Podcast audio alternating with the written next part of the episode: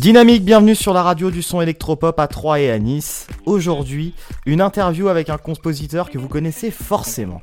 Si je vous dis Starlight, vous voyez immédiatement un clip avec euh, de belles patates qui s'agitent dans tous les sens. C'est bien Guillaume Atlan, alias The Superman Lovers, que l'on accueille aujourd'hui sur Dynamique. Guillaume, bonjour. Salut, salut Pierre, enchanté. De même, enchanté. Merci tout d'abord d'avoir accepté euh, mon invitation et puis celle de Dynamique du coup. Eh ben écoute, merci de votre hospitalité. Ah bah de rien, on sait recevoir ici. Alors je vais commencer tout d'abord cette interview en te demandant comment tu vas. Écoute, je vais bien, ça va, hein, comme tout le monde, on essaye de ne pas tourner en rond après 20h surtout. C'est ça. on, vit quelque chose d'assez, euh, j'ai envie de dire exceptionnel, mais non, en fait, pas de dans un sens, parce que c'est vrai que c'est complètement fou. Et puis bah, pour les artistes, c'est un peu, je pense, une période de remise en question, de doute, de, de plein de choses. Bon, écoute, en, espérant qu'on arrive tous à en tirer du positif de tout ça, quoi. J'allais justement te poser la question par rapport aux artistes. Toi, comment tu as été impacté euh, peut-être par, euh, par toutes ces mesures, en fait, finalement? Parler, on va commencer par le plus terre à terre, de façon financière. Euh, déjà, ça impacte, hein, parce que tu... moi, j'ai perdu la moitié de ce que je gagnais parce que j'ai plus, plus de concert, même un peu plus. Donc forcément, bah, on, on la ceinture, on, on, fait, on, commande moins euh, du on va, On mange des pâtes, quoi. non, mais forcément, bah, de toute façon, faut bien serrer quelque part. Tu, tu perds d'un côté, donc bah, forcément, faut moins dépenser de l'autre je t'avoue que j'ai jamais mangé aussi sainement que depuis le confinement. Voilà. Au moins, s'il y a un avantage déjà. non, mais sérieux, c'est quoi dire Mais n'empêche, j'ai jamais mangé autant d'haricots verts même, quoi, tu vois. non, mais c'est vrai, de ce côté-là, puis aussi artistiquement, c'est très dur. Là, là, là, ça devient extrêmement pénible. C'est-à-dire que moi, ça fait 20, plus de 20 ans que, que je reste pas plus de 6 jours chez moi, que je tourne, que je vais toujours tourner à droite, à gauche, jouer, euh, partager ma musique quand je suis en live et puis euh, mixer euh, quand c'est DJ set. Et c'est vrai que là, là, ça devient, mais ça devient intenable, quoi. C'est très, très, dur psychologiquement de d'avoir plus rien à partager, de plus, recevoir d'énergie. Ouais, mais je pense que c'est une période un peu difficile pour nous tous là-dessus. Hein. C'est vrai qu'on est un peu coincé à la maison du coup. Quoi. Enfin, quand t'es artiste, que tu t'es habitué à tourner en fait, tu vois, et du coup, pour moi, c'est ce qui est le plus dur en fait. Alors une autre façon un petit peu de partager, tu nous as parlé des concerts, mais tu as aussi sorti un titre qui s'appelle Pigeon. Alors comment cette idée t'est venue et comment, euh, comment justement tu as pu matérialiser ce titre déjà? Alors Pigeon, bah, au, final je trouve qu'il tombe au bon moment, parce que j'ai vraiment l'impression d'être un pigeon en ce moment. Euh, c'est 2018-2019, c'est deux années que j'ai passé dans les pays de l'Est, particulièrement dans un pays qui s'appelle l'Ukraine, pour des raisons euh, artistiques et de cœur. J'étais, là-bas pendant quasiment deux ans. Et j'ai vécu des choses assez dingues et, euh, c'est un peu un monde qu'on ne connaît pas, euh, qu'on ne soupçonne pas qu'il existe en fait parce qu'on ne connaît pas du tout, par exemple, un pays comme l'Ukraine. J'ai vu des choses incroyables. Enfin, je savais même pas qu'un pays comme ça pouvait exister, donc j'ai. En fait, je le décris dans un nouvel album qui être Body Double. Et Pion, c'est le premier titre que j'ai composé à l'époque, euh, en 2018. C'est le premier titre qui m'est venu en tête après être revenu de mon premier séjour en Ukraine, en fait. En fait, déjà, il faut savoir que les gonzesses là-bas euh, appellent les hommes les pigeons. On est des birds. Ah, d'accord. non, mais c'est vraiment le, nom. Tu, vas sur n'importe quel Instagram ukrainienne, elle pose des tonnes de photos avec des pigeons euh, à droite à gauche. On est, on est considéré comme, comme tel. Et donc, c'est vrai que je trouvais ça marrant de décrire ça. Euh, voilà, c'était pas marrant. Non, c'est pas très marrant parce qu'il y en a qui sont vraiment des pigeons là-bas. C'est quelque chose qui mérite d'être raconté. comme moi, bah, ma musique, c'est le disco. Et puis, c'est quelque chose d'assez léger. Enfin, je veux dire, voilà, je suis pas là pour faire pleurer les gens. Moi, je les fais danser. Donc forcément, je le raconte d'une façon un peu ludique et sympathique. Et puis de toute façon, c'est plus mon caractère aussi. Donc, euh, donc voilà. Et puis j'ai rencontré euh, bah, Max Baudin. J'avais déjà bossé avec lui sur, pour le clip de Clock Soccer il y a un an et demi, deux ans. Puis là, quand on est arrivé pour, pour faire le pigeon, en fait, euh, il m'a dit ouais, vas-y, je le fais, ça, ça, me fait marrer. Puis on s'est lancé dans ce délire. Pigeon guérou quoi, tu vois, le, mec qui fait mort par le pigeon, qui devient pigeon, et puis qui, au, lieu, au lieu de transformer les gens en bêtes, en bêtes il, les, transforme en danseurs, quoi. Pour Pigeon, alors j'ai vu que voilà, tu as un petit peu des inspirations de l'Est du coup, de l'Ukraine, mais est-ce que tu as eu d'autres inspirations peut-être plus musicales pour ce titre et puis pour d'autres? Après, ce que je raconte, c'est plus dans, on va dire, dans, l'intention, dans, le nom du, titre, dans, tout ça. Après, le gimmick était, très pigeonnesque, on va dire, de lui-même, prêté à, se faire appeler ainsi. Non, mes inspirations sont, toujours les mêmes en fait. C'est-à-dire que euh, je suis un, je suis discoman, euh, je pourrais, je pourrais rien changer à ça. C'est ma vie, ça sera comme ça. Quand, j'essaie de faire du rock, bah ça devient du disco. Quand j'essaie de quelques musiques que j'essaie de faire, de toute façon, autre que le disco, ça deviendra du disco. Après, c'est ma vibe, c'est comme ça. Je je peux rien changer. Donc ma culture vient de là. Que ça aille de Yellow à du à, des trucs un peu plus électro. en tout cas, le, pigeon, c'est clair qu'il tire sa source du disco, quoi, c'est sûr.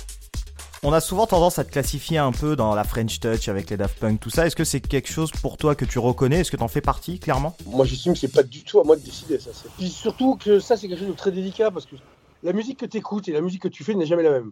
Tu n'arriveras jamais à, bizarrement, à, refaire ce que tu écoutes. Je, sais pas pourquoi, mais moi, dans mon cas, en tout cas, c'est comme ça. Euh, je sais que j'arriverai jamais à faire du, un truc qui sonnera comme du Parliament Funkadelic, comme du, comme du, du comme ça. Enfin, je parle pas en termes de, de, création, parce que pour moi, c'est des génies, c'est des grands génies, ces, ces, gens-là, mais en termes d'intention. Ouais, bah, je me reconnais parce que j'ai le même, à peu près la même production, la, la, même façon de bosser, la même façon d'entrevoir la musique. C'est clair que euh, je pense avoir participé à, l'essor euh, de, de, la, de la French Touch dans le monde. Après, je pense qu'il y a une grande différence aussi en France et dans le reste du monde. C'est-à-dire qu'en France, il y a, un grand débat à savoir si je suis dans la French Touch, je rien à foutre d'ailleurs euh, de leur débat là. Par contre, à l'étranger, euh, je ne pose même pas la question. Quoi, Parce que pour eux, la, French Touch, c'est de l'entertainment. Donc, ils cherchent pas à savoir si tu étais plus branché à l'époque que l'autre ou, machin truc. Ils s'en foutent royalement en fait. Tout le monde s'en fout. Il n'y a, qu'en France où ça pose problème, ça. Ah, savoir si t'étais pote avec Garnier ou pas. Donc, en fait, du coup, euh, bah, dans le reste du monde, moi, je suis considéré réellement comme un, ouais, un mec de la French Touch. Mais en France, en France, je sais pas, je sais pas pourquoi il y, a des mecs qui débattent à propos de ça. Je sais même pas qui sont ces mecs d'ailleurs. Bah justement, tu nous, parles de ton carton plein à l'étranger. C'est vrai qu'il y, a le morceau Starlight hein, qui a clairement euh, permis aussi euh, qu'on te connaisse encore plus à l'étranger. J'ai les chiffres devant les yeux. Alors en plus d'avoir été quand même deuxième du top 50 en France et au Royaume-Uni, tu t'es retrouvé par exemple hein, quatrième en Nouvelle-Zélande, quatrième en Norvège, donc vraiment un carton euh, international. Comment comment t'es venu l'idée de ce titre en fait, Starlight, titre complètement décalé finalement? Non mais à l'époque il était pas décalé, à l'époque il était super... Euh, les gens attendaient ça. T'avais eu une série de tubes avec des gimmicks, t'avais eu Lady, t'avais eu Stardust, c'était des gimmicks, c'était pas des chansons. C'est pas une chanson avec le couplet refrain couplet refrain. Oui. Et en fait euh, moi naturellement en fait déjà j'avais sorti beaucoup de disques avant sous d'autres pseudonymes. Je, produisais sous le nom Stade de Mareuil. Et Super Lover j'avais commencé euh, déjà avec un titre qui s'appelait Marathon Man qui était vraiment un club un titre ultra club d'after euh, tout ça. D'ailleurs qui est sorti il y a des remix qui sont sortis dernièrement et ensuite, et Starlight, quand je l'ai fait, c'était quelque chose de très spontané. C'est que ça me paraissait logique en fait, de faire un titre comme ça, euh, au moment où tu avais Stardust qui tournait en radio. Voilà, D'ailleurs, le, titre et Stardust, Stardust c'est arrivé euh, euh, quoi, deux, trois mois après, après Lady de Mojo. On était tous à peu près à la même période, quoi.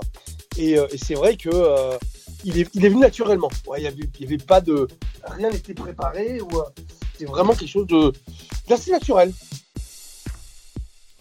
Est-ce que tu as été surpris par l'ampleur du succès ou tu t'attendais vraiment à ce que ça cartonne autant Je savais que le morceau était, euh, était, Il se passait quelque chose d'un peu magique dans le track. Parce que quand tu fais quelque chose d'un peu magique, tu sais, hein, tu le ressens tout de suite, de toute façon. Sinon, c'est que c'est pas toi qui l'as fait. Euh, et, donc, du coup, euh, quand les mélodies en fait me sont, me sont venues, et tout de suite, c'est genre waouh, j'ai un truc de malade. Euh, mais par contre, tu sais pas que ça va devenir genre aussi gros, un classique. Surtout que ça va devenir un classique, quoi. Ça, tu sais pas, non. Par contre, tu sais que t'as un, un truc qui va faire kiffer les gens. T'as une espèce de confiance en fait au morceau qui est. franchement, il pourrait arriver n'importe quoi. Ton, ton, ton track, tu dis ah non, mais c'est une bombe, mon track. tu vois? C'est assez, étrange en fait. C'est un espèce de sentiment aussi de, bonheur aussi intense. c'est très très particulier quoi. Le, moment en fait où tu le composes, il est, ça dure quelques secondes, mais c'est ultra ultra euh, ultra fort quoi. Alors aujourd'hui un petit peu, je, vais en profiter pour faire une petite rétrospective, mais aujourd'hui là, si tu, me disais tout de suite de but en blanc le, meilleur moment de ta carrière et le pire moment, est-ce que tu en as un, en tête particulièrement? Ah bah le meilleur moment, c'est, enfin le moment le plus fort que j'ai connu de ma vie, de ma vie, hein, sans déconner. Hein c'est quand euh, j'ai eu ces 2-3 secondes où j'ai euh, euh, la, mélodie Starlight qui, qui m'est apparue dans ma tête j'ai blaf comme ça j'ai été genre submergé par une espèce de vague de bonheur mais un truc gigantesque mais vraiment hein, une larme aux yeux quand j'en parle de deux secondes c'est vrai que par contre le problème c'est que je pense que c'est comme une drogue c'est à dire que toute ta vie tu, tu le recherches tu, tu, veux le revivre quoi parce que c'est tellement fort c'est tellement fort que bah ouais, t'aimerais que ça t'arrive tous les jours, quoi, tu vois. ouais, je comprends. Et je le souhaite à n'importe quel artiste parce que c'est d'une puissance ce truc, c'est genre waouh. Mais c'est comme une drogue, ouais, c'est vraiment comme une drogue, C'est-à-dire que tu te dis, mais toute, ta vie, tu, tu, je pense que tu cours après, quoi. T'en as comme tu penses nous qui, qui pensent à des mecs comme Elton John et tout ça qui, qui vivaient ces moments-là, mais tous les, tous les mois, tu fais les salauds. Ouais, ça c'est une forme de talent aussi. hein. Il y en a qui, voilà, tout le temps, ont tout le temps ces petits moments d'éclair de génie, quoi. Là, non, pour moi, c'est là, là t'es en dehors du talent, là. En fait, là, t'es dans le, t'es dans la main de Dieu, j'appelle ça, moi. c'est- Tu vois, c'est là, t'es, au-delà, en fait. Là, c'est quelque chose de. Les, les mecs, ils sont capables de, de, de retrouver ce, ce truc-là euh, tous les tous les ans. Enfin, toi, qui te sortent des trucs magiques, comme ces espèces de tracks euh, magiques euh, tous les tous les ans ou tous les toi plusieurs fois dans leur vie, comme ça, c'est. T'as, t'as- t'as eu tout- tout- toutes les toutes les plus grandes fées du monde qui sont penchées sur ton berceau, quoi. Tu vois, c'est. Voilà. Et le pire moment, le pire moment, c'était, je crois, un live, un live en Allemagne où j'étais super malade et euh, j'ai, j'ai gerbé sur scène. quoi. Ah oui, d'accord, carrément. Super malade et je suis comme, j'ai comme fait la tête forte, genre non, j'y vais et tout machin et, euh, et je me suis retrouvé sur scène et en fait j'étais tellement malade que euh, en fait déjà voilà, j'ai, on va dire excusez-moi, j'ai rendu sur, sur scène on va dire, mais caché, je suis un peu caché quand même, j'ai essayé de, de qu'on voit pas et ça m'a tellement mis KO, en fait j'étais tellement KO que j'ai quand même réussi à m'endormir sous les machines quoi. Et c'était le promoteur qui me réveiller, il fait ah, mais t'es en plein live tout. Je. Et je me rappelle que je me suis dit plus jamais je ne ferai un live dans ces conditions. Quand je suis malade, bah je suis malade, tant pis. Et puis bah tant pis, faut annuler, faut annuler quoi, c'est tout quoi. Au final, c'est mieux que d'y aller et puis avoir une vieille tête euh, que les gens disent oula, qu'est-ce qu'il qu'est-ce qu'il a pris? Alors que t'as rien pris et que t'es juste complètement défait parce que t'es malade. Et c'est vrai qu'au final, c'est pas c'est c'est pas la bonne solution. Faut juste pas y aller. Du coup, on salue les personnes au premier rang du concert hein, qui ont dû avoir un, un souvenir mémorable. Il faut bien partager le moment avec moi, on va dire. Pour moi, alors on arrive bientôt à la fin de l'entretien, du coup, est-ce qu'il y a des endroits où on peut te retrouver? Alors bon, j'allais De penser au l'entretien, de l'entretien, j'ai bien de l'entretien. de l'interview, de l'entretien, oui l'entretien d'embauche. L'entretien d'embauche, déjà, ouais. Bon, vous me direz si je suis pris, hein. non. Oh, je pense que t'es pris pour le moment. ok, ouais, c'est bon alors, ça va. Alors, euh, mon actualité, c'est que le prochain euh, single va, va, va bientôt arriver, qui s'appellera donc Requiem for a Beach. Et pour retrouver notre ami Yann, le chanteur de Mojo, avec moi sur ce titre. Merci Guillaume, alias ce Superman Lover à l'instant, donc sur Dynamique. On espère te retrouver pour ton prochain single sur l'antenne, du coup.